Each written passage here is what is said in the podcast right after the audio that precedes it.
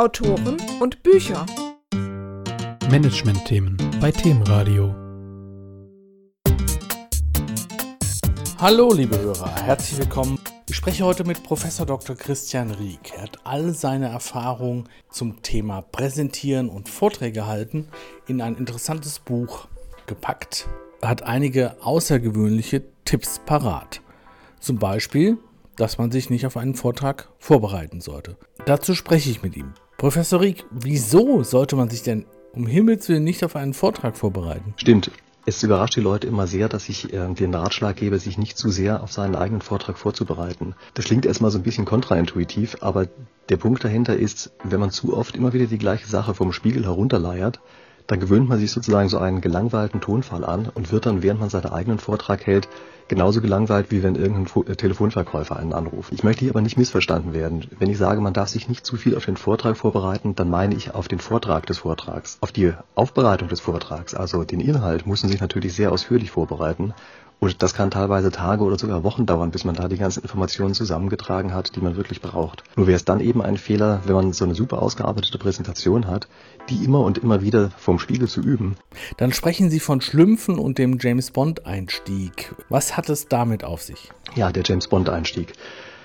Also wir sind es gewohnt, dass wir bei Filmen relativ stark und schnell gleich von Anfang an in den Film reingezogen werden. Wir kennen das sicherlich, bei James-Bond-Filmen gibt es gleich ganz am Anfang, noch bevor der eigentliche Vorspann läuft, irgendeine Szene, wo James Bond irgendwelche Wüstensachen macht, durch Fabrikhallen durchrast und am Ende alles in die Luft jagt und einen auf die Art und Weise richtig in den Film mit reinzieht.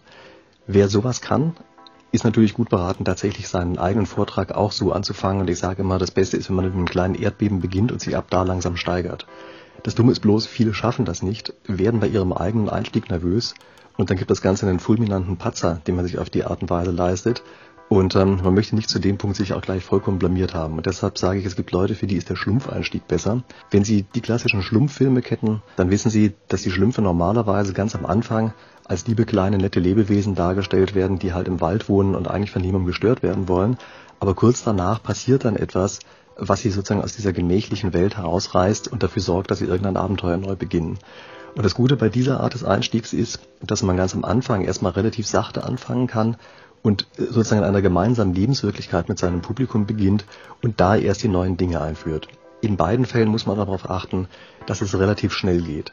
Wir sind durch diese Filme, wie gesagt, einfach auf Geschwindigkeit trainiert. Und wenn man dann anfängt, langsam am Anfang auszuholen, dann hat man im Grunde genommen eigentlich schon verloren. Vortragen und Lampenfieber ist ja auch immer ein Thema. Warum sollte man das Lampenfieber nicht bekämpfen? Lampenfieber ist in der Tat auch einer dieser Punkte, wo ich eigentlich mit den meisten Trainern überhaupt nicht übereinstimme.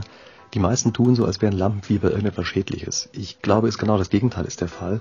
Lampenfieber ist eine riesen Adrenalindosis und sorgt dafür, dass wir einfach hellwach auf der Bühne stehen und eigentlich erst richtig den entsprechenden Schwung schaffen können, den man ohne das Lampenfieber überhaupt nicht hinkriegen würde.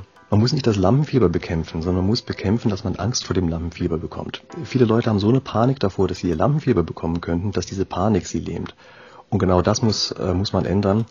Da würde ich sagen, reicht es aber, sich einfach klar zu machen, dass eben Lampenfieber etwas Positives ist. Und kaum hat man sich das klar gemacht, will man es auch gar nicht mehr bekämpfen, sondern im Gegenteil genießt es, wenn man es hat und kann dann erst richtig loslegen. Gliederung ist auch so ein Thema. Was sollte man anstatt einer Gliederung sagen? Ganz häufig bekommt man als Vorgabe, dass in irgendeiner Form eine Gliederung dabei sein soll. Ich kenne das aus der Schule, ich kenne das von den Universitäten, ich kenne das auch von verschiedenen Vorträgen im sozusagen offiziellen Umfeld, die man halten sollte. Ich halte von Gliederungen überhaupt gar nichts, einfach deshalb, weil die Gliederung Dinge voraussetzt, die zu dem Zeitpunkt von den Zuhörern ja noch gar nicht gekannt werden kann. Das heißt, man spricht die ganze Zeit über Dinge, die eigentlich die Zukunft betreffen und verschwendet seine Zeit damit, über Sachen zu sprechen, anstatt die Sachen selber zu erklären. Deshalb würde ich sagen, es gibt eine ganz einfache Sache, die man statt der Gliederung sagen sollte, das, was man sagen will. Gibt es Sätze, die man auf keinen Fall bei einem Vortrag sagen sollte? Ich glaube, unter den Sätzen, die man nicht sagen sollte, gibt es einen, der ganz weit oben steht, nämlich die Kaffeepause beginnt bald.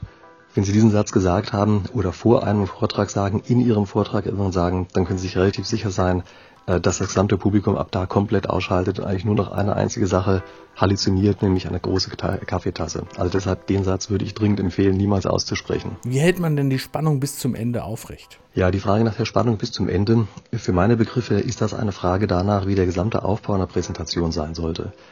Ich habe ja schon gesagt, man sollte am Anfang an irgendeiner Stelle anfangen, die bei der Lebenswirklichkeit der Zuhörer und von einem selbst beginnt. Was dann passiert, ist, dass man normalerweise einige Dinge einführt, die da drin problematisch sind, sozusagen den bösen Gegenspieler zu dieser schönen Welt. Und es ist klar, man wartet dann als Zuhörer natürlich darauf, bis genau die Lösung für dieses Problem kommt.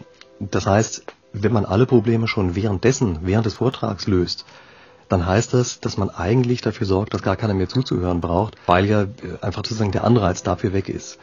Daher würde ich sagen, gehört zu einem guten Vortrag einfach ein kompletter Spannungsbogen, an dem man am Anfang erklärt, worum es überhaupt geht, warum das wichtig ist, dann zeigt, welche Dinge dabei schwierig sind, was auftreten kann, ganz am Ende eine Lösung präsentiert und dann auch einfach aufhört mit seinem Vortrag. Wie viel digitalen Schnickschnack braucht ein Vortrag? Es ist ein bisschen eine Frage, was man mit digitalem Schnickschnack meint. Ich bin der Meinung, dass eine Präsentation selber, also etwas, was man tatsächlich projiziert sieht, heutzutage extrem wichtig ist, einfach weil wir visuelle Anker brauchen und wir auf diese Art und Weise den Zugang zu den Gehirnen unserer Zuhörer schaffen.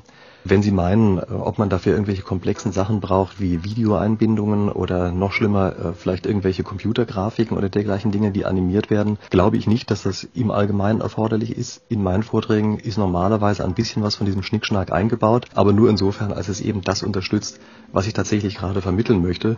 Und ich nutze es eigentlich auch hauptsächlich in der Weise, wie man vielleicht auch Bilder nutzen würde, nämlich als Begleitung zu dem, was ich eigentlich sage. Immer dann, wenn Spielereien zu einem Selbstzweck werden, da sind sie für meine Begriffe auch schon gleich relativ überflüssig.